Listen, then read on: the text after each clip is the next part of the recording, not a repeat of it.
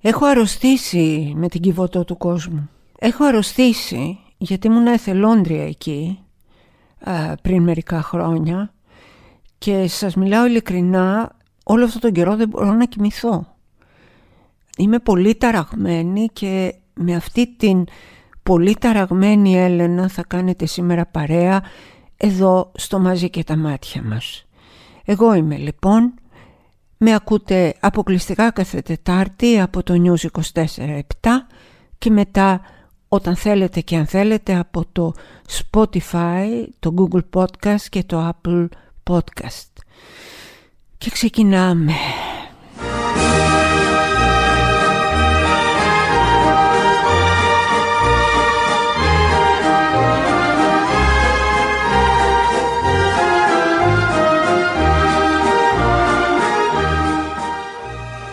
Θέλω να σας πω λίγο την ιστορία μου, την ιστορία μιας ε, εθελόντριας στην κυβωτό του κόσμου. Ξεκίνησα πριν κάποια χρόνια και εγώ ε, έτσι απλά και αυθόρμητα όπως ε, ξεκινάμε όλοι. Ε, μάζευα τις φίλες μου και την παρέα μου και πηγαίναμε και αγοράζαμε πράγματα. Ε, προσπαθούσαμε πάντα τα πράγματα αυτά να είναι καινούρια.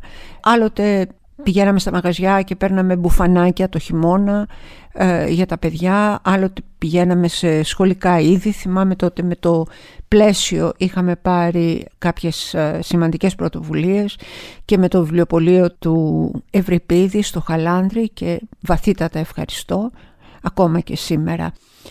Ήταν για μας, ε, τι να σας πω, μια ανάταση ψυχής όλο αυτό που κάναμε.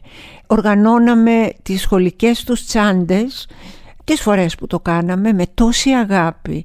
Διαλέγαμε τσάντες ε, σχολικές να είναι χαρούμενες, να είναι γελαστές εντός εισαγωγικών, τετράδια με χρώματα, πολλούς μαρκαδόρους, πολλά μολύβια, να μπορούν να ζωγραφίζουν τα παιδιά, να μπορούν να ονειρεύονται τα παιδιά όχι μουντά, όχι ίδια, όχι ε, πανομοιότυπα, όχι στολές. Όλα αυτά που έδιναν στα παιδιά χαρά. Τα ρούχα να είναι μοδάτα, να είναι σύγχρονα, να μην τρέπονται να πηγαίνουν σχολείο, να είναι δικά τους, να είναι καινούρια. Μα δεν μπορείτε να φανταστείτε τι όραμα, τι όραμα και με τι αγάπη περιέβαλα κι εγώ μαζί με πολλούς άλλους τα παιδιά της κύβωτου του κόσμου.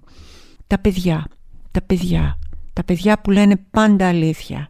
Τα παιδιά που στη ζωή τους θέλουν γέλιο, θέλουν αγκαλιά, θέλουν χρώμα και προσπαθήσαμε όσοι μπορέσαμε και όσο μπορέσαμε να το προσφέρουμε αυτό σε ένα ιδρυματοποιημένο περιβάλλον.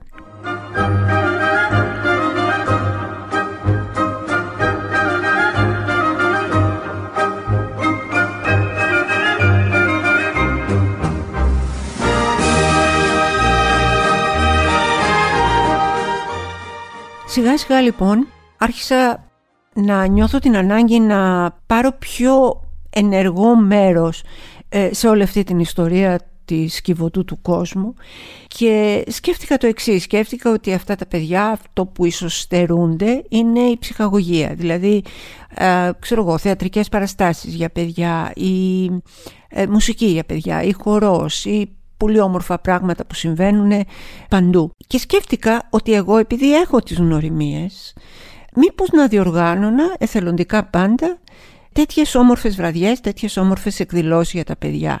Όντως το ξεκινήσαμε και θέλω να πω ότι πολλοί άνθρωποι μου συμπαραστάθηκαν ε, σε αυτό το έργο, σε αυτή την πρωτοβουλία. Θυμάμαι ότι πήγαμε τα παιδιά αρκετές φορές στο Μέγαρο Μουσικής όταν ε, δεν μπορούσαν να μας προσφέρουν ε, τα εισιτήρια, τα πληρώναμε εμείς από τη τσέπη μας, μαζευόμασταν μια ομάδα ανθρώπων και τα πληρώναμε από τη τσέπη μας.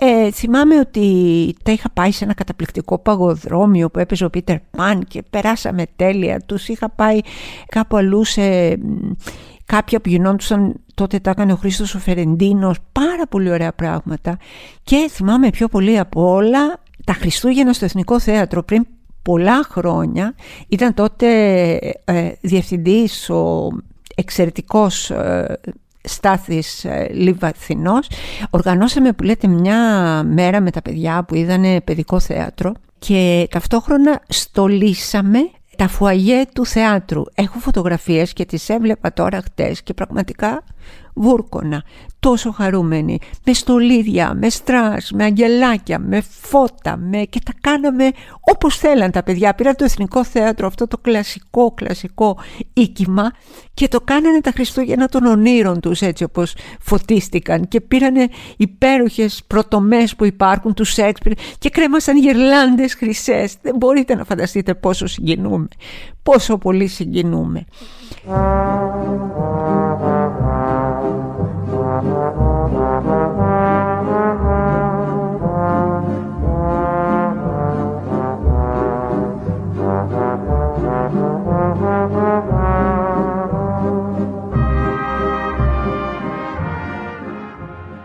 Θέλω να σας πω μία δική μου προσωπική κατάθεση όπως την είδα και όπως την κατάλαβα. Ακριβώς επειδή παίρναμε και φέρναμε και πολλά παιδιά, ε, πολλά ε, παιχνίδια, ρούχα, ε, τρόφιμα και ήμασταν πήγαινε πήγαινέλα εκεί πέρα για ένα μεγάλο διάστημα. Όχι πολύ συχνό αλλά ενδεχομένως μια φορά το μήνα ή κάτι. Αυτές τις εικόνες που περιγράφονται εγώ προσωπικά και θα το πω με τα λόγου γνώσεως δεν τις είδα. Δεν είδα παιδιά δαρμένα, δεν είδα παιδιά βρώμικα, δεν είδα παιδιά απεριποίητα, δεν είδα παιδιά τρομαγμένα. Θα μου πεις είσαι μαλάκο. Μπορεί, μπορεί να είμαι μαλακισμένη. Εγώ αυτό που είδα και πιστέψτε με δεν είναι ότι ξέραν από πριν ότι θα έρθουμε για να, ξέρετε, να, να μακιγιάρουν την κατάσταση. Πηγαίναμε όποτε θέλαμε. Είδα παιδιά να παίζουν, είδα παιδιά να φωνάζουν, είδα παιδιά με γελαστά ματάκια, είδα παιδιά καθαρά, είδα παιδιά... Δεν ξέρω.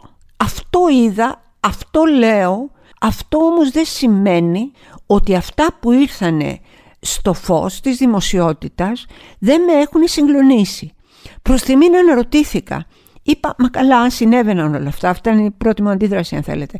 Αν συνέβαιναν όλα αυτά, όταν πηγαίναμε μαζί με τα παιδιά ε, στο θέατρο και βεβαίως υπήρχαν ένα-δυο συνοδοί, αλλά ήταν κάποιες πολύ νέες κοπελίτσες, χαρούμενες.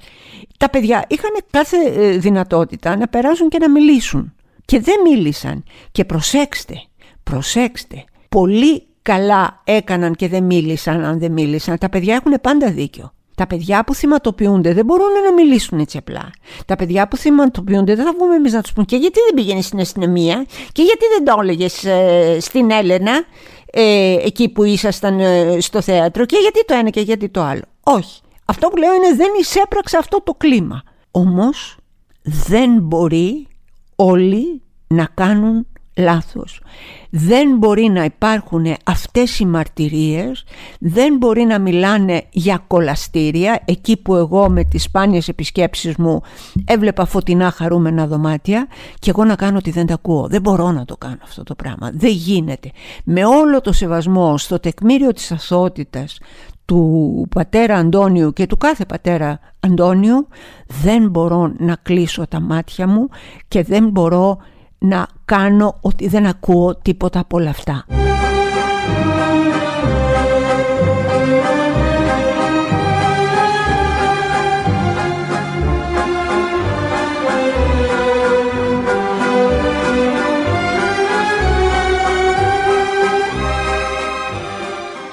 Θέλω λοιπόν να ξεκαθαρίσω κάτι. Δεν κακίζω τον εαυτό μου. Δεν υπήρχε κάτι να δω και δεν το είδα. Κακίζω όμως, θα κακίζα τον εαυτό μου εάν αυτή τη στιγμή αντιδρούσα όπως οι άνθρωποι τους οποίους απεχθάνομαι. Οι άνθρωποι του έπεσα από τα σύννεφα. Οι άνθρωποι του έλα Παναγία μου δεν είχε δώσει δικαιώματα στη γειτονιά.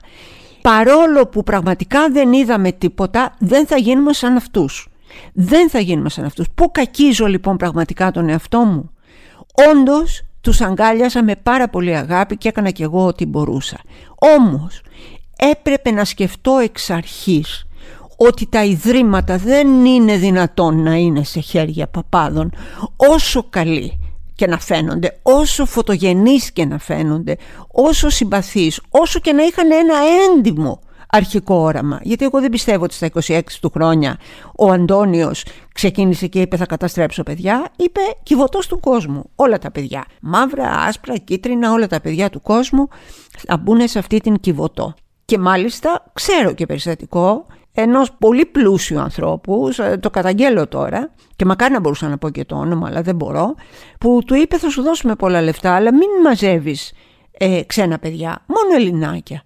Και αυτός είπε όχι, όχι, αυτό το ξέρω από πρώτο χέρι γιατί ήμουν εκεί και το άκουσα. Αυτό λέγεται κυβωτός γιατί είναι παιδιά από όλες τις φυλές, από όλο τον κόσμο.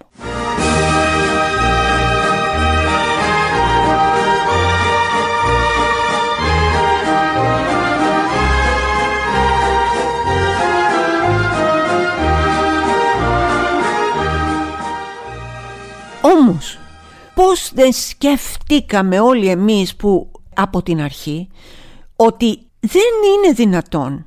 Ένας καλόν εγώ σου λέω τότε που ήταν νεαρός προθέσεων, αμόρφωτος, απλός ιερέας, με μία δεδομένη αντίληψη και προσέγγιση στα θρησκευτικά πράγματα και με τη γυναίκα του μια παπαδιά η οποία ξαφνικά έγινε και πρόεδρος του Ιδρύματος και όλα αυτά τα χρόνια στην ουσία όλοι τους επενούσαν χωρίς κανένας να ελέγξει, να μπει πιο βαθιά, να ψάξει να κάνει. Πώς είναι δυνατόν λοιπόν να ξεκινάμε από δεδομένο ότι α, κάνει ένα θεάρεστο έργο και μπράβο του. Εκεί κακίζω τον εαυτό μου. Εκεί κακίζω που δεν είπα όπα Έλενα, για κάτσε μισό λεπτό. Καταρχάς η ιδρυματοποίηση είναι ένα πράγμα φρικτό. Όμως αυτός μάζευε παιδιά που πραγματικά το είχαν ανάγκη. Οι γονείς τους ήταν ε, ναρκωμανείς, ήταν πάμφτωχοι, ήταν έτσι, ήταν αλλιώς, ήταν εκείνοι. Το πρόβλημα λοιπόν είναι ότι κανένα ίδρυμα, αυτό που λένε και η κυβέρνηση έσπευσε ξέρω εγώ να το κρατικοποιήσει γιατί τα κρατικά ιδρύματα είναι καλύτερα. Πείτε μου, τα κρατικά ιδρύματα είναι καλύτερα. Πόσες καταγγελίες έχουν γίνει; Πόσες για ασέλγειες, για βιασμούς παιδιών, για ξυλοδαρμούς, για κακοποίησεις φρικτές. Τα ιδιωτικά το ίδιο. Ξεχάσαμε το παπάφιο, ξεχάσαμε το άλλο εκεί που ήταν με τον ε, έναν άλλον τύπο ιδιώτη, ο οποίος έκανε τα τέρατα σε αυτά τα παιδιά. Τα ξεχάσαμε όλα αυτά. Δεν είναι λοιπόν δυνατόν να δεχόμαστε στην εποχή μας ιδρύματα, κανένα ίδρυμα εκτός από το να προσφέρει μία πρόσκαιρη περίθαλψη σε ένα ανήλικο παιδί δεν μπορεί να κάνει τίποτα περισσότερο. Είτε είναι καλών προθέσεων είτε είναι ύπουλο και κακών προθέσεων.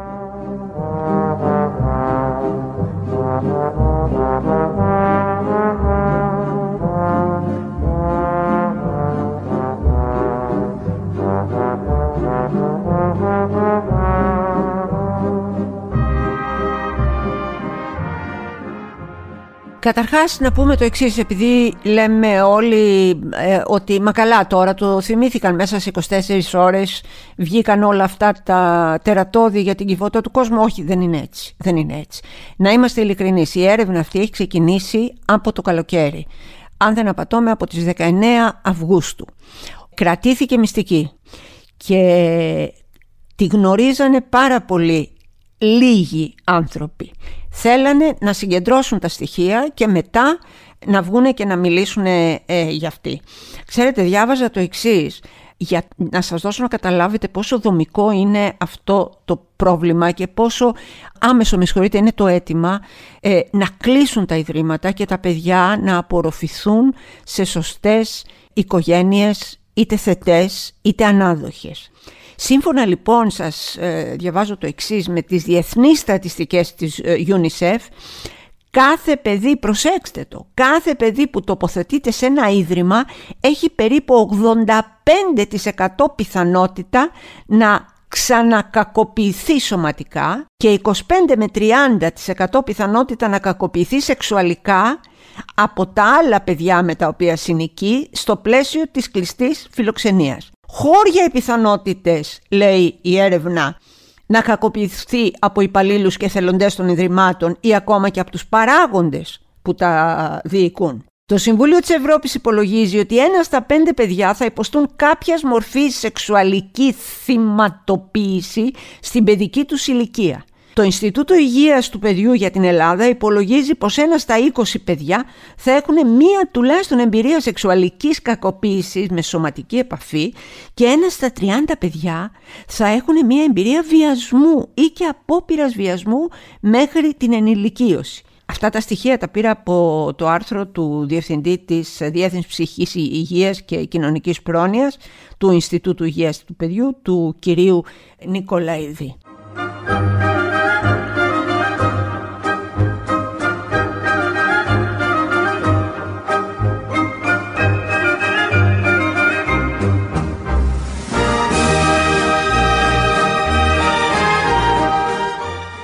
Να πιστεύουμε τα παιδιά. Όταν τα παιδιά τολμούν και ανοίγουν το στόμα τους και καταγγέλουν πράγματα, καταρχάς τα πιστεύουμε. Γιατί, μα λένε πάντα αλήθεια, όχι, δεν λένε πάντα αλήθεια, κάποιες φορές μπορεί να είναι και ψέματα.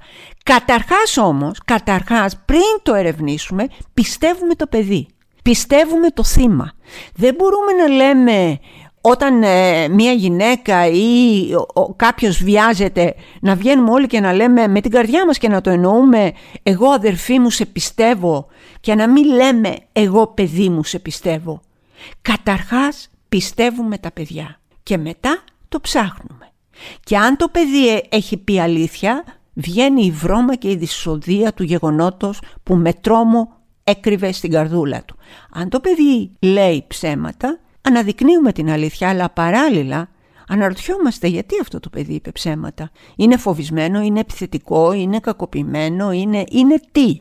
Είναι τι. Τα παιδιά τα οποία κάνουν bullying σε μικρούς και αδύναμους συμμαθητές τους ή σε παιδιά άλλα τα οποία δεν μπορούν ενδεχομένως να αμυνθούν είναι κακά παιδιά ή έτσι τα μεγάλωσαν κάποιοι; Είναι κακά παιδιά αυτά που βασανίζουν ένα κουταβάκι ή μία γατούλα ή έτσι τα μεγάλωσαν κάποιοι; Γιατί το δικό σας το παιδί δεν χτυπάει κάποιον, γιατί το δικό σας το παιδί δεν βασανίζει ένα ζώο, γιατί το δικό σας το παιδί δεν έχει παραβατική συμπεριφορά; Μήπως γιατί το διδάξατε σωστά; Σκεφτείτε το λοιπόν και αυτό και σκεφτείτε το σε συνάρτηση με αυτό που λέμε σήμερα για την ιδρυματοποίηση και τις ολέθριες συνέπειες που μπορεί να έχει αυτή στην ψυχοσύνθεση ενός ήδη ευάλωτου και κακοποιημένου παιδιού.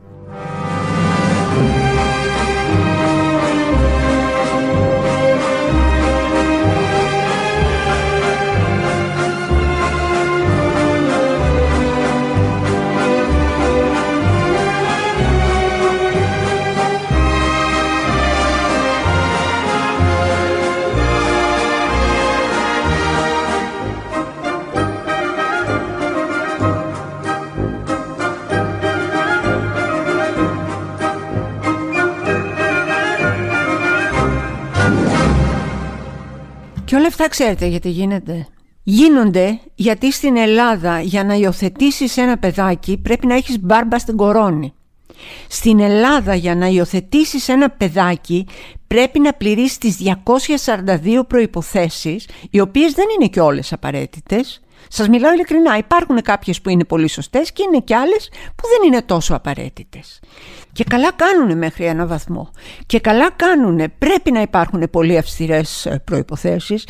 Πρέπει οι κοινωνικές λειτουργοί και η κοινωνική λειτουργία άντρες ή γυναίκες να μας περνάνε από 40 κύματα. Πρέπει να έρχονται στο σπίτι μας. Πρέπει να κάνουν εφόδους πρέπει γενικά να είναι από πάνω ένας μπαμπούλας ο οποίος να μας λέει πρόσεχε κακομύρι μου έτσι και πειράξεις μία τρίχα αυτού του αβοήθητου και ανυπεράσπιστου παιδιού θα σου τσακίσω τα χέρια. Ναι βεβαίως πρέπει να υπάρχει αυτό το πράγμα.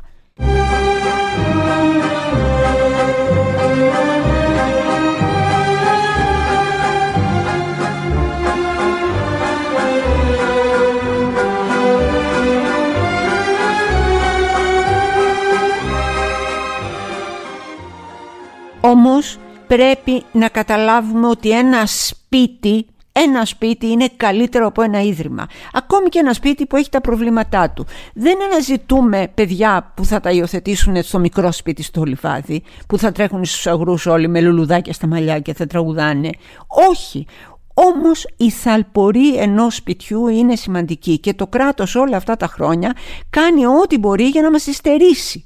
Με αποτέλεσμα να βλέπω μητέρες, δικαίωμά τους είναι να μπαίνουν σε εξετάσεις επεξετάσεων ιατρικές, εξωσωματικές, σε βελόνες, να γεμίζουν το σώμα τους ορμόνες. Να... Γιατί, γιατί πείτε μου, γιατί, για να διαιωνίσουν το DNA τους. Σιγά το DNA μας ρε παιδιά. Ποιοι είμαστε, γιατί τέτοια πρεμούρα, γιατί θέλουμε καλά και σόνι να φέρουμε έναν μικρό κλόνο γιατί εμείς έτσι το βλέπουμε. Γιατί, πείτε μου γιατί. Πηγαίνετε να υιοθετήσετε ένα παιδάκι, όσο δύσκολα και να είναι τα πράγματα. Η πολιτεία λοιπόν οφείλει, οφείλει να αντιμετωπίσει το θέμα της υιοθεσίας, οφείλει να αντιμετωπίσει το θέμα της αναδοχής και εμείς ως άνθρωποι που είμαστε γονείς ή θέλουμε να γίνουμε γονείς πρέπει να κάνουμε ό,τι μπορούμε γι' αυτό. Είναι υποχρέωσή μας, είναι καθήκον μας και είναι χρέος μας. Και είναι επίσης ντροπή στην εποχή αυτή να μιλάμε για άτομα της ΛΟΑΤΚΙ κοινότητας, για γκέι ζευγάρια και να τους απαγορεύουμε να ε, μεγαλώνουν ένα παιδί. Η τεκνοθεσία είναι ιερή. Δύο γκέι δεν είναι απαραίτητα καλοί γονείς Δύο straight δεν είναι απαραίτητα καλοί γονείς. Μπορεί να είναι δύο γκέι και να είναι καθίκια. Μπορεί να είναι δύο straight και να είναι καθίκια. Αυτή όμως η καταλληλότητα της ψυχής, της καρδιάς, της γενεοδορίας και της δοτικότητας με συγχωρείτε πάρα πολύ η βεντάλια αυτή πρέπει να ανοίξει και να αγκαλιάσει όλους τους ανθρώπους που θέλουν να γίνουν γονείς.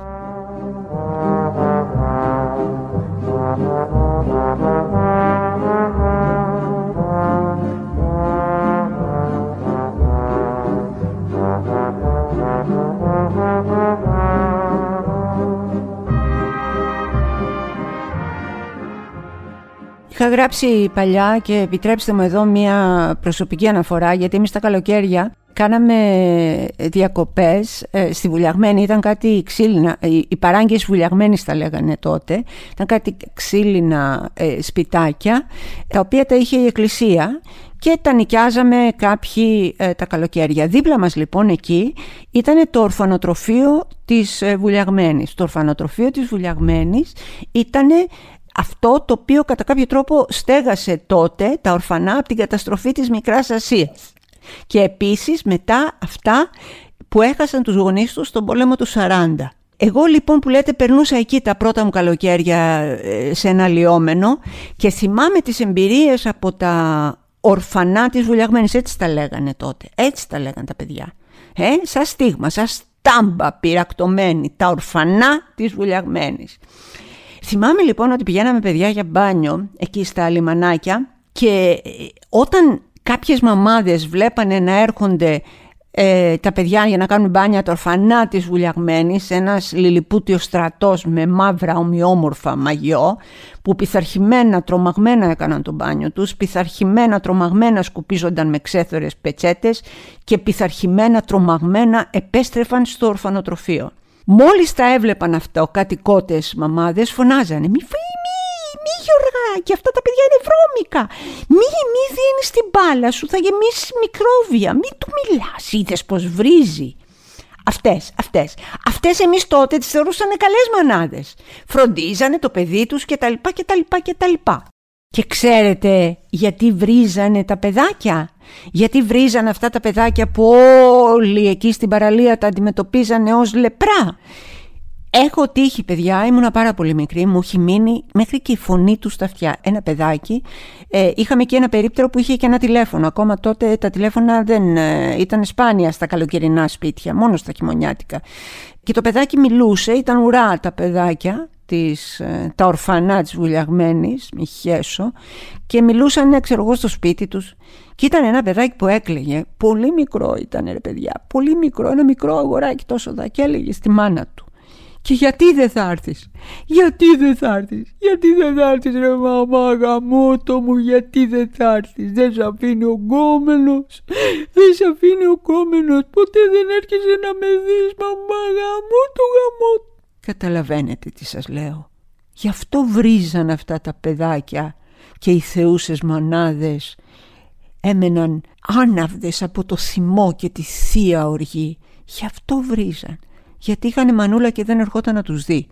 Γιατί η μάνα είχε ένα γκόμενο που έκανε κουμάντο και αυτή φοβόταν να μην το χάσει γιατί η μάνα ήταν αλκοολική, γιατί ο πατέρας ε, ήταν στην πρέζα, γιατί ο άλλος ήταν κακοποιητής, γιατί, γιατί, γιατί, γιατί αυτά, αυτά Αυτά ήταν τα ορφανά της βουλιαγμένης. Αυτά ήταν που όταν περπατούσαν συντεταγμένα φρόνημα και με το κεφάλι χαμηλά, τα άλλα παιδιά αλλάζαν περιθώριο. Αυτά ήταν που τα κάνανε ρεζίλι στα σχολεία που πηγαίνανε με τα ξεσκισμένα τους ρουχαλάκια. Αυτά ήταν που τα μεγαλύτερα παιδιά που είχαν μαμά και μπαμπά τα πλακώνανε στο ξύλο. Αυτά είναι που τα μικρότερα δεν είχαν από πού να κρυφτούν, δεν είχαν από πού να προφυλαχτούν και να σας πω και κάτι. Ξέρετε γιατί δεν μάθαμε για αυτά τα παιδιά τις ασέλγειες που έγιναν πάνω στο κορμάκι τους από άρρωστους ανθρώπους; Και από παιδοβιαστές. Γιατί τότε ήταν άλλες εποχές. Και οι άλλες αυτές εποχές όλα τα κάλυπταν. Όλα τα σκεπάζανε σαν μια βαριά βαριά κουβέρτα. Εκεί να μείνουνε θαμμένα εκεί να μείνουνε χαμένα εκεί, εκεί, κάτω. Τώρα τουλάχιστον βγαίνουν όλα. Τώρα τουλάχιστον παίρνουν το φως πιο αργά, πιο γρήγορα όμως παίρνουν το φως της δημοσιότητας που τους ανήκει. Καλό το τεκμήριο της αθωότητας αλλά ο κόσμος πρέπει και να ενημερώνεται. Τώρα λοιπόν περιμένουμε να δούμε τι θα γίνει με την Κιβωτό και την κάθε Κιβωτό. Και στο μεταξύ ως λαός, ως άνθρωποι, ως πολίτες, ως γονείς οφείλουμε να πιέσουμε για την αποϊδρυματοποίηση των παιδιών και οφείλουμε να πιέσουμε για πιο ανθρώπινες συνθήκες στην υιοθεσία και στην αναδοχή. Τέλος.